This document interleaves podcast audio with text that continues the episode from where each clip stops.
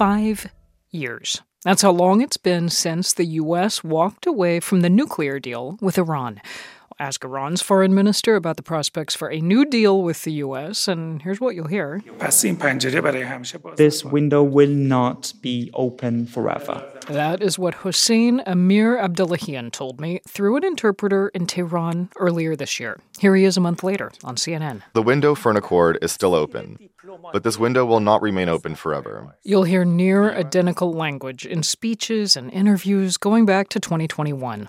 Funny thing is, you will hear the same sense of urgency when you question American diplomats. Here's Antony Blinken, U.S. Secretary of State, talking to me last year. Mary Louise, we're, we're very, very short on time. The runway is very short. So both sides say they want to reach an agreement, that they don't have much time to do so, and yet, month after month, the stalemate persists.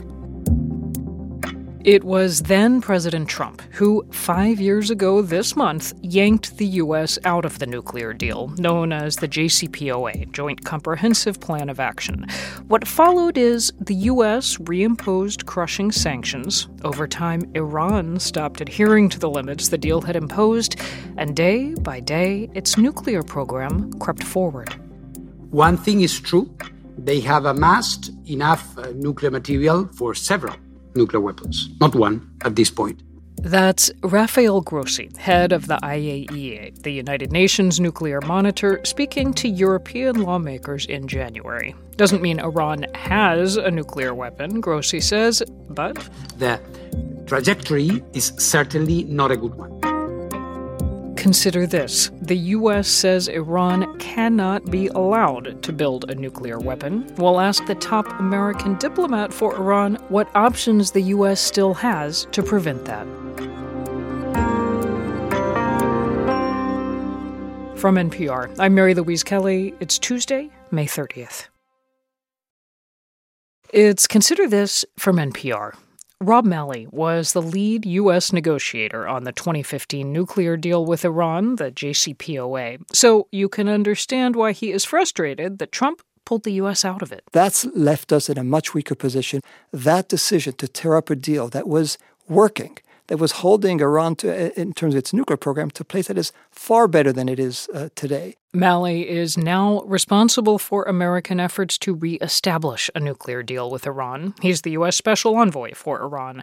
And with the path ahead looking murky at best, I wanted to ask his assessment of Iran's nuclear program and what options the U.S. has to contain it. How close is Iran to a bomb? So, I mean, the, the answer to that question is in two parts. First is the question of enrichment of, of uranium. And we know, we've said publicly, that they're only a couple of weeks away from having enough. If they decided to enrich uranium to weapons grade, they'd be very close to having enough for one bomb.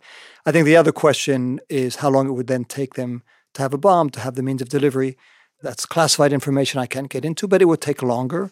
But we are focused very much on deterring Iran from making that decision to enrich at weapons grade. I mean, they're there basically in terms of having the nuclear material that they would need to do. If this. they made that decision, they would have the uh, weapons grade uranium within a short period of time. So I put questions along these lines to Iran's foreign minister. Will Iran build nuclear weapons? Uh, we and he told me through an interpreter we have high capabilities when it comes to peaceful nuclear energy. However, however, when it comes to our beliefs and values, we do not pursue the making of a nuclear bomb. So, Rob Malley, he says they're not pursuing a nuclear bomb. Do you believe him? So, first, our intelligence community has made the assessment public that we believe that at this point they have not made the decision to pursue a bomb. We're not going to rest on that assessment. And that's why it's very important for us, and President Biden has made clear that we will not allow Iran to acquire a nuclear weapon. We will use deterrence to make clear to them that all options are on the table if we conclude that they're taking steps that are tantamount to a decision to acquire a bomb. But we also will pursue diplomacy because we think that's the most verifiable and sustainable way to prevent them from getting a bomb. When you say all steps necessary, when you say Iran must not be allowed to get a bomb, what, if anything, at this point can the U.S. actually do about it? So, First, as I said, and this has been said from for the last two and a half years, our preference is a diplomatic option. I think it's been proven to be the most effective way and the most sustainable way to make sure that Iran doesn't acquire a bomb. And we have a credible diplomatic path. But we also have a credible deterrent path. In other words, the president has said all options are on the table. You could imagine what that means. He has said explicitly that the military option will be on the table. It is far from the preferred option, but he will do what it takes to make sure Iran doesn't acquire a bomb. And we hope that we could resolve this through diplomatic means, and we're prepared to go down that path. What does a credible diplomatic path look like at this point? The U.S. doesn't talk to Iran and vice versa. No, the U.S. doesn't talk to Iran because, uh, I mean, we don't negotiate directly with Iran because Iran has decided not to go down that path. But we came very close to reaching a deal last August. In fact, all of the countries that were negotiating, whether it was the US, its European partners, Russia, China, all were in agreement with the, the proposal that had been put on the table by the European Union. Iran turned its back on that deal. Since that time, a lot has happened. Iran has engaged in a brutal repression of its peaceful protesters. It has delivered drones that Russia is using for its brutal invasion of, uh, of Ukraine and its nuclear program has advanced. So which complicates which complicates, complicates efforts to negotiate with them. Yeah.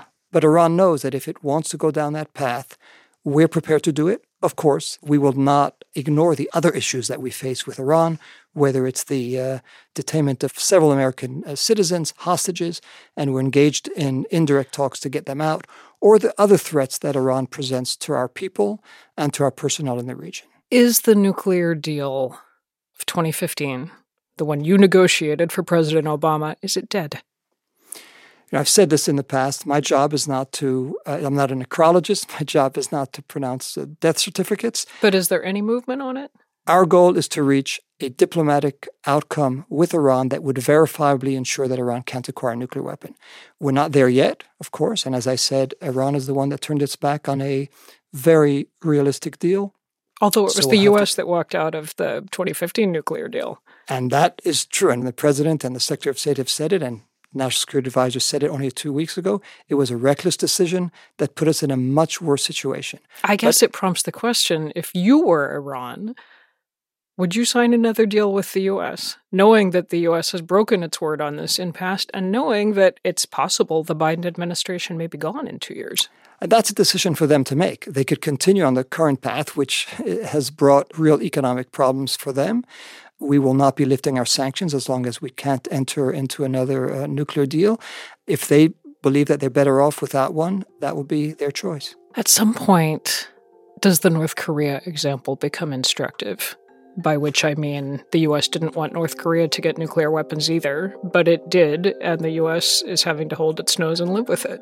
That's not a scenario that we're contemplating at all. It would not be in their interest, and it's not something that uh, President Biden would permit. Rob Malley, thank you. Thank you. He is President Biden's special envoy for Iran. So, is he right that the U.S. can stop Iran from acquiring a nuclear weapon should it decide to do so? A question for our next guest, Iran expert Vali Nasr. He is a professor at the Johns Hopkins University School of Advanced International Studies. And Professor Nasr, fact check for us, if you would, that assertion that the U.S. is not going to let Iran get a nuclear weapon. Realistically, can the U.S. stop them at this point? It's not going to be easy. In other words, the US could use military option against Iran, but it will not necessarily kill the program. And in fact, it will then push Iran to make the very decision that Rob Malley said Iran has not made yet, which is to acquire nuclear weapons.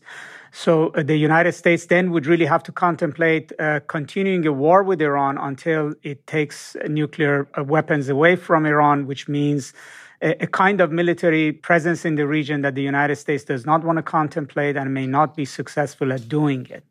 Fact check one more thing we just heard there from Rob Malley that Iran has not yet decided whether to go nuclear or not. Does that square with your analysis?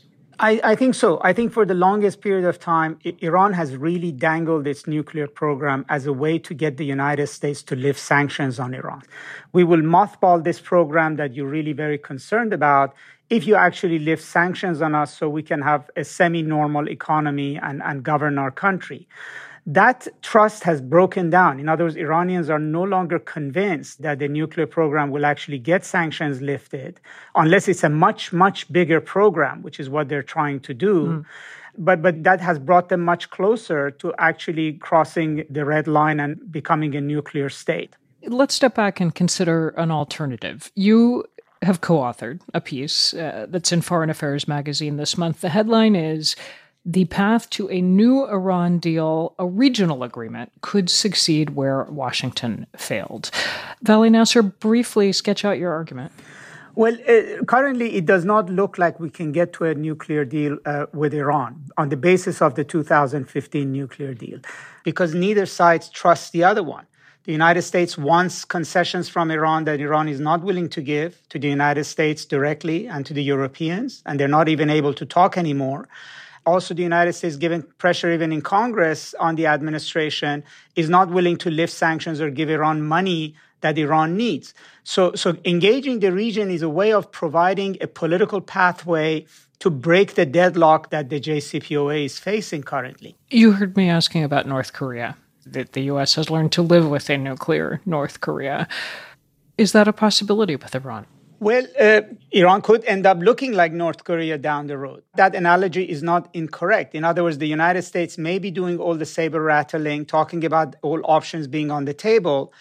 But in the end, the Iranians may calculate that the United States, right now, at this moment in time, after the Iraq experience with Ukraine on the table, is not going down a path of war with Iran.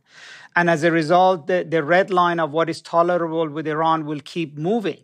Hmm. So this is not out of the ordinary to think that Iran will continue to enrich uh, material, will become more dangerous, but also will become poorer, more radical, and uh, a more difficult problem for the United States down the road.